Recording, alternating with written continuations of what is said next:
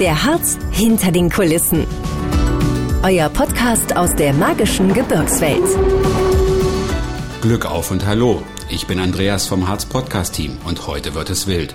Denn Luca ist auf Tuchfühlung mit den Harzer Luchsen gegangen. Ja, heute sind wir hier beim Luchsgehege an den Rabenklippen. Ich sitze hier gemeinsam mit Ole Anders, dem äh, Koordinator und Leiter des Luchsprojektes. Hallo, Herr Anders. Ja, hallo, ich freue mich hier zu sein und äh, finde es klasse, dass wir uns hier treffen konnten heute.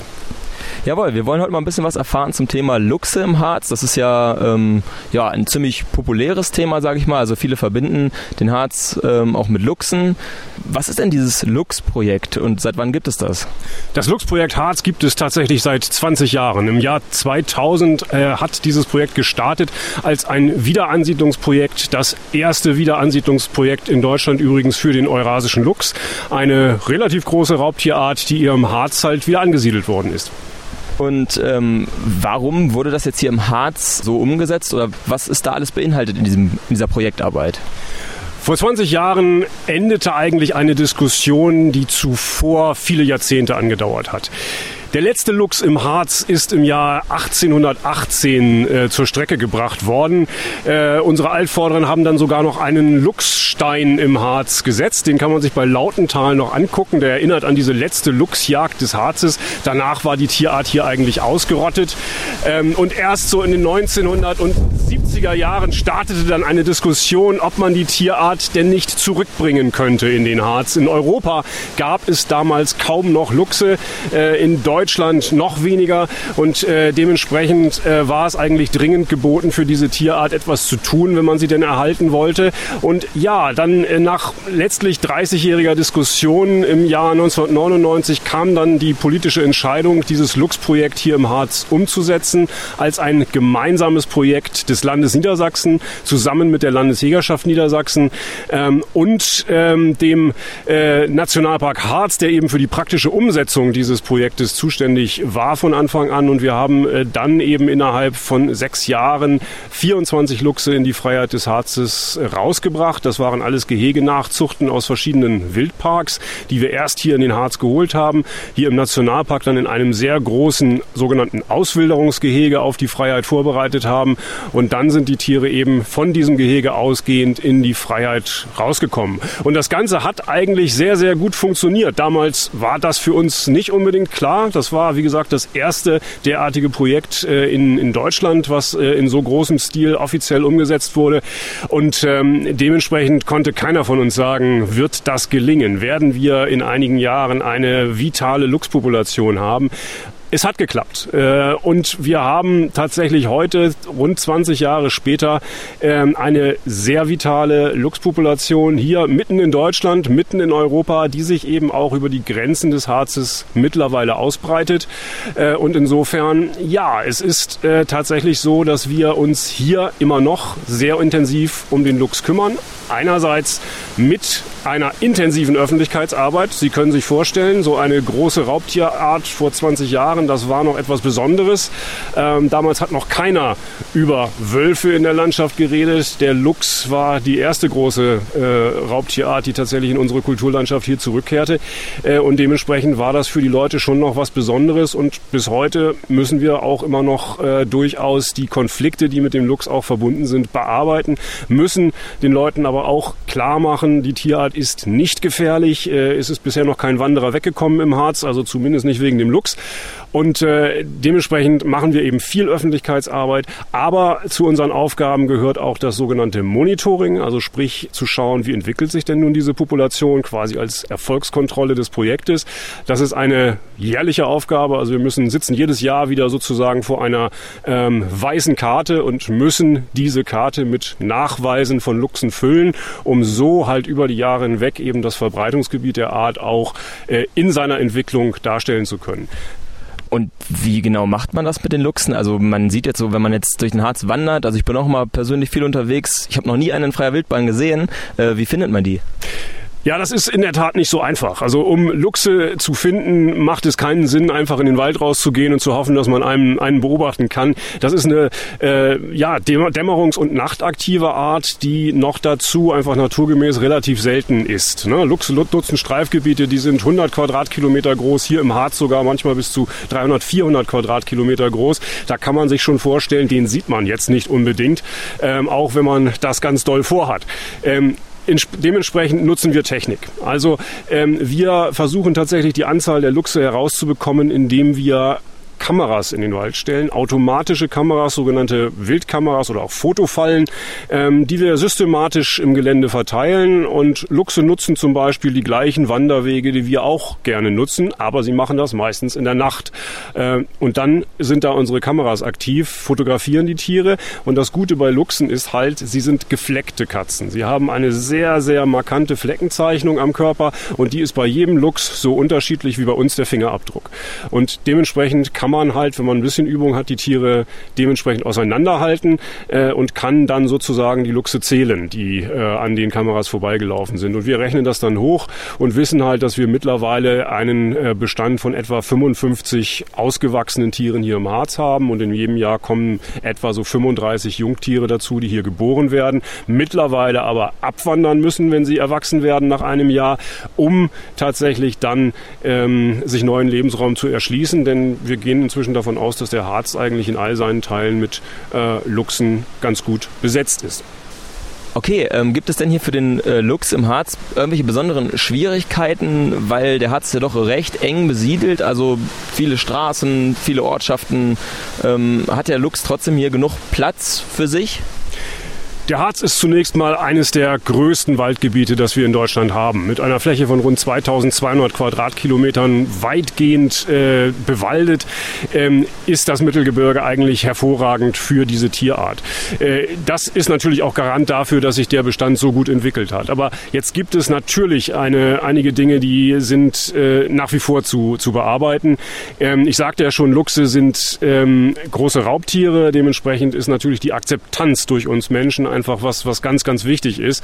Ähm, findet der Luchs keine Akzeptanz bei uns Menschen, wird er letzten Endes auch nicht äh, überleben. Das zeigen andere Projekte, die also inzwischen vielleicht deutlich schlechter aufgestellt sind als hier im Harz. Denn über die Jahre hier ist es eigentlich gelungen, innerhalb des Harzes eine sehr, sehr äh, hohe Akzeptanz für die Tierart zu erreichen, wenn man sich einfach mal anschaut, wo der Luchs mittlerweile überall für die touristische Werbung genutzt wird.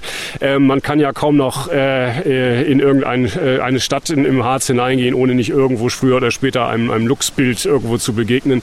Die Werbung, die der Luchs mittlerweile auch macht, äh, ist schon, schon recht beeindruckend. Freut uns natürlich sehr, äh, sogar Firmen benennen sich mittlerweile nach dem Luchs, äh, ob es ein, um einen Likör geht, äh, um, um Kaffee, der mit dem, mit dem Logo des Luchses wirbt, oder sogar ein großer Supermarkt in Bad Harzburg, habe ich neulich gesehen, hat einen riesigen äh, Luchskonterfei vor seiner Tür aufgestellt. Also das sind alles Dinge, die freuen uns natürlich sehr, weil sie einfach zeigen, äh, die Tierart ist zunehmend einfach hier in der Region verankert und die Akzeptanz ist da. Aber Luchse sind Tiere, die eben von Natur aus nicht besonders häufig sind. Deshalb ist ein Luchsbestand auch niemals so besonders groß auf einer Fläche von, äh, von der des Harzes. zweitausendzweihundert Quadratkilometer scheint eine Menge zu sein, ist aber für eine Luchspopulation erstmal nicht so besonders riesig. Deshalb, über die lange Sicht gesehen, müssen die äh, Luchsvorkommen in Deutschland und Europa miteinander in Austausch gebracht werden, in einen genetischen Austausch gebracht werden, dass sie einfach langfristig überlebensfähig sind. Und das ist, glaube ich, schon noch eine Aufgabe, die noch sehr viel Zeit und, und Aufmerksamkeit einfach erfordert. Denn ganz klar, unsere Landschaft ist heute durchzogen von Straßen. Viele Luchse, die wir tot auffinden, sind überfahren worden. dreißig Prozent ungefähr von allen Luchsen, die äh, wir als, als Todfunde gemeldet kriegen, sind im Straßenverkehr ums Leben gekommen. Und das ist natürlich schon eine gewisse Hausnummer. Und äh, dementsprechend muss man diese Fragestellung einfach beantworten. Wie kommen Luchse durch die Landschaft als sehr waldgebundene Tiere? Verlassen sie eben den Schutz der Bäume nicht so sehr gerne, gehen nicht so gerne über weite offene Landschaften, weite offene Felder hinweg. Äh, und äh, dementsprechend ist so eine Ausbreitung einer Luchspopulation immer etwas, was relativ viel Zeit braucht, recht langsam vonstatten geht. Und wir müssen uns heute einfach darüber Gedanken machen, wie kriegen wir langfristig einfach diese Vernetzung hin von den Harzluchsen mit denen zum Beispiel im Bayerischen Wald, im Pfälzerwald, wo es auch welche gibt, oder äh, tatsächlich auch über Ländergrenzen hinweg bis nach Polen oder in die Tschechische Republik hinein. Ähm, wie können wir da diese Luchsvorkommen miteinander in Austausch bringen? Das ist eine große Aus- Aufgabe noch für die Zukunft. Ja, eine Aufgabe, die hauptsächlich oder bei Ihnen ähm, an, an der Tagesordnung steht. Sie haben mir gerade gesagt, Sie machen wirklich nur das, kümmern sich nur um das Luchsprojekt. Was sind da so die äh, täglichen Aufgaben, die Ihnen da begegnen? Äh, wie sieht so ein Tag, in, so ein Arbeitsalltag bei Ihnen aus? Das Spannendste und Tollste an meinem Job ist eigentlich äh, zu, äh, zugleich das Schwierigste.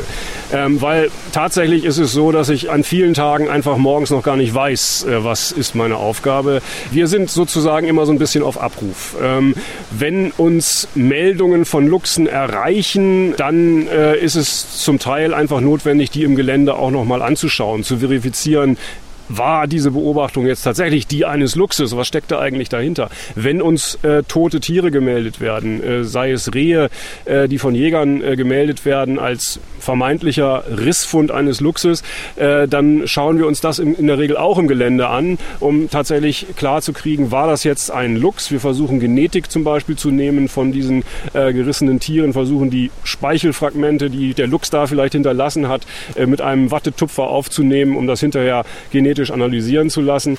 Diese Genetik ist einfach ein we- wesentlicher und sehr wichtiger Punkt in unserem Monitoring, das wir machen. Und das erfordert natürlich äh, eine hohe Präsenz. Also wir wissen natürlich heute noch nicht, äh, ob uns morgen irgendwo ein Riss gemeldet wird und wir dann möglicherweise eben zum Teil auch sehr weit fahren müssen, um das, um das anzuschauen. Dann ist der Luchs als ein große, großer Beutegreifer natürlich auch einer, äh, der hier und da Probleme bereitet. Wenn er nämlich, was Gott sei Dank selten vorkommt, aber dann doch immer mal wieder das äh, eine oder andere zahme Schaf äh, äh, anfällt und reißt, dann müssen wir natürlich uns das auch vor Ort anschauen und müssen äh, gegebenenfalls eben auch für möglichst schnelle und unkomplizierte äh, Kompensation Ähm, sorgen an der Stelle, dass der Landwirt und der Tierhalter dann eben äh, entsprechend äh, entschädigt werden.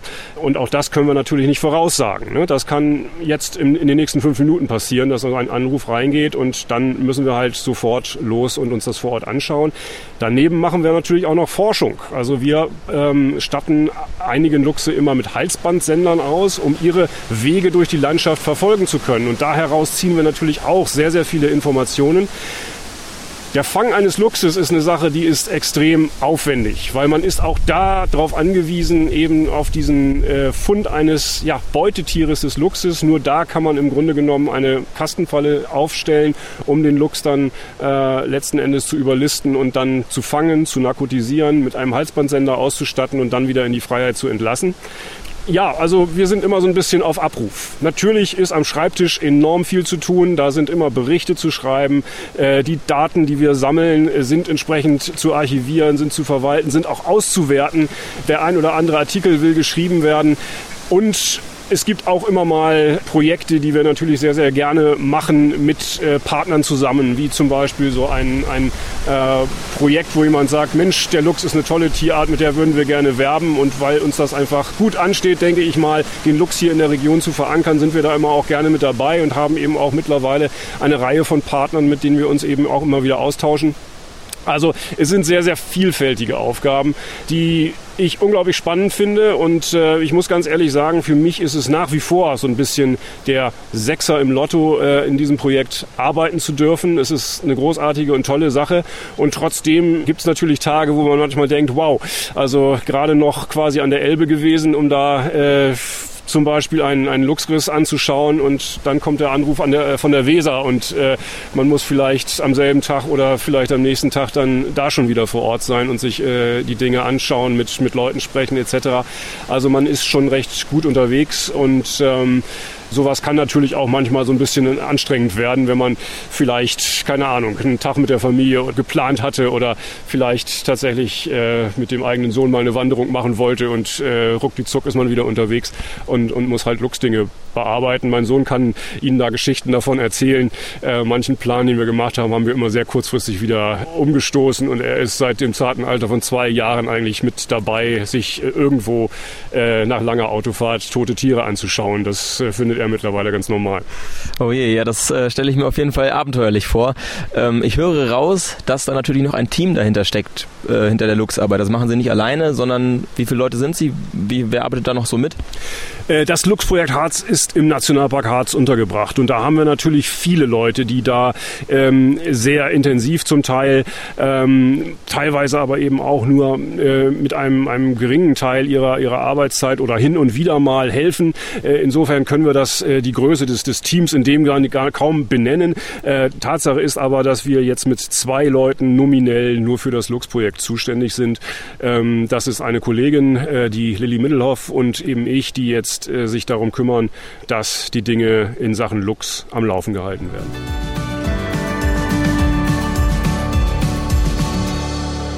Es ist natürlich so, dass wir tatsächlich pro Jahr etwa zweihundert, dreihundert Sichtbeobachtungen von Luchsen gemeldet kriegen. Das Problem ist nur, man kann sowas nicht planen. Das passiert einfach.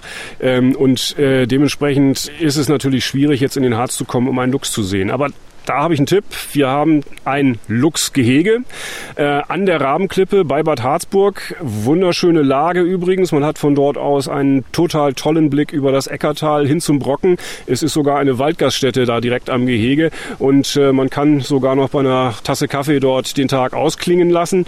Das Gehege erreicht man von Bad Harzburg aus in einer kleinen Wanderung von etwa fünfundvierzig Minuten. Oder während der Sommermonate kann man auch eine Buslinie nutzen, die hier regelmäßig äh, hochfährt zum Gehege, und ähm, ja, braucht äh, sich dann äh, oder braucht dann den, den Fußmarsch gar nicht zu machen selbst.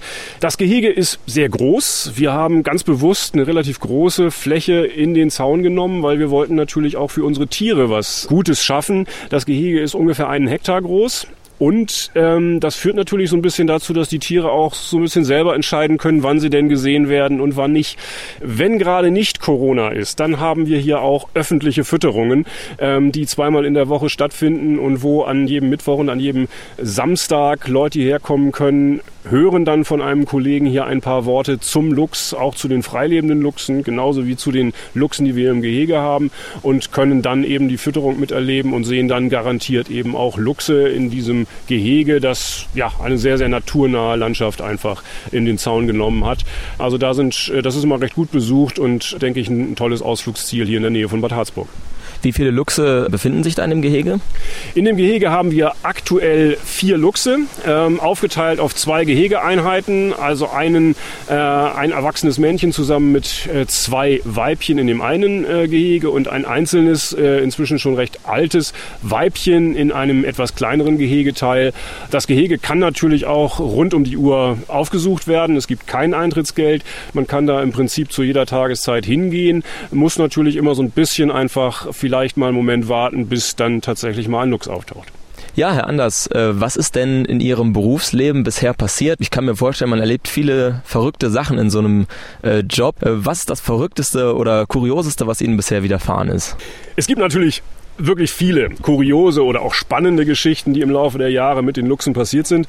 Ähm, eine fällt mir jetzt gerade ein. Äh, das war an der Okertalsperre. Noch in den ersten Jahren des Luchsprojektes, als gerade so die ersten Luchse in der Freiheit waren und noch nicht jeder wirklich darauf gefasst war, so einer Raubkatze auch mal in freier Wildbahn zu begegnen.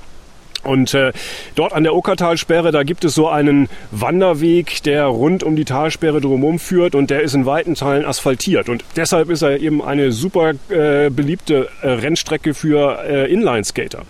So ein Inlineskater hat natürlich dann auch mal richtig hohe Geschwindigkeit drauf.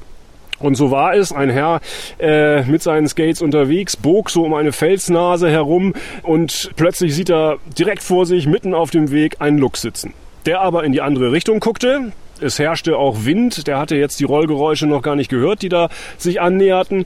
Äh, der Mann war natürlich erstmal vollkommen äh, schockiert, so eine große Raubkatze jetzt plötzlich in Tuchfühlung zu haben und quasi im nächsten Moment mit der zu kollidieren. Und deshalb riss er die Arme hoch, schrie in, in, in seinem Schrecken. Der Luchs hörte das dann, schmiss sich herum, sah das Objekt und flüchtete dann vor dem Herrn her.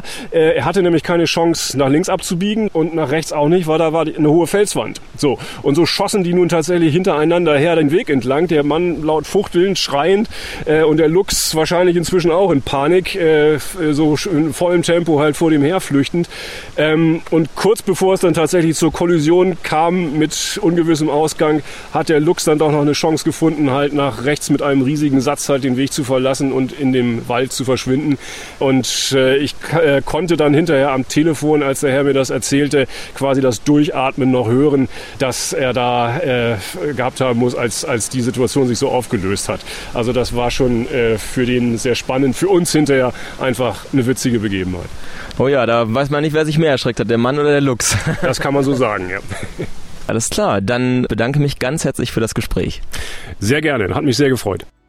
Wenn ihr jetzt Lust bekommen habt, das Luchsgehege einmal selbst zu besuchen, findet ihr es in der Nähe der Rabenklippen bei Bad Harzburg, mitten im Harzer Wald. Alle Informationen zu Öffnungszeiten und Veranstaltungen findet ihr unter luchsprojekt dash harz punkt de. Weitere Blicke hinter die Kulissen des Harzes findet ihr ab sofort überall, wo es Podcasts gibt. Noch mehr spannende Geschichten und alle Informationen zu eurem Harzurlaub gibt's unter w w w punkt harzinfo punkt de.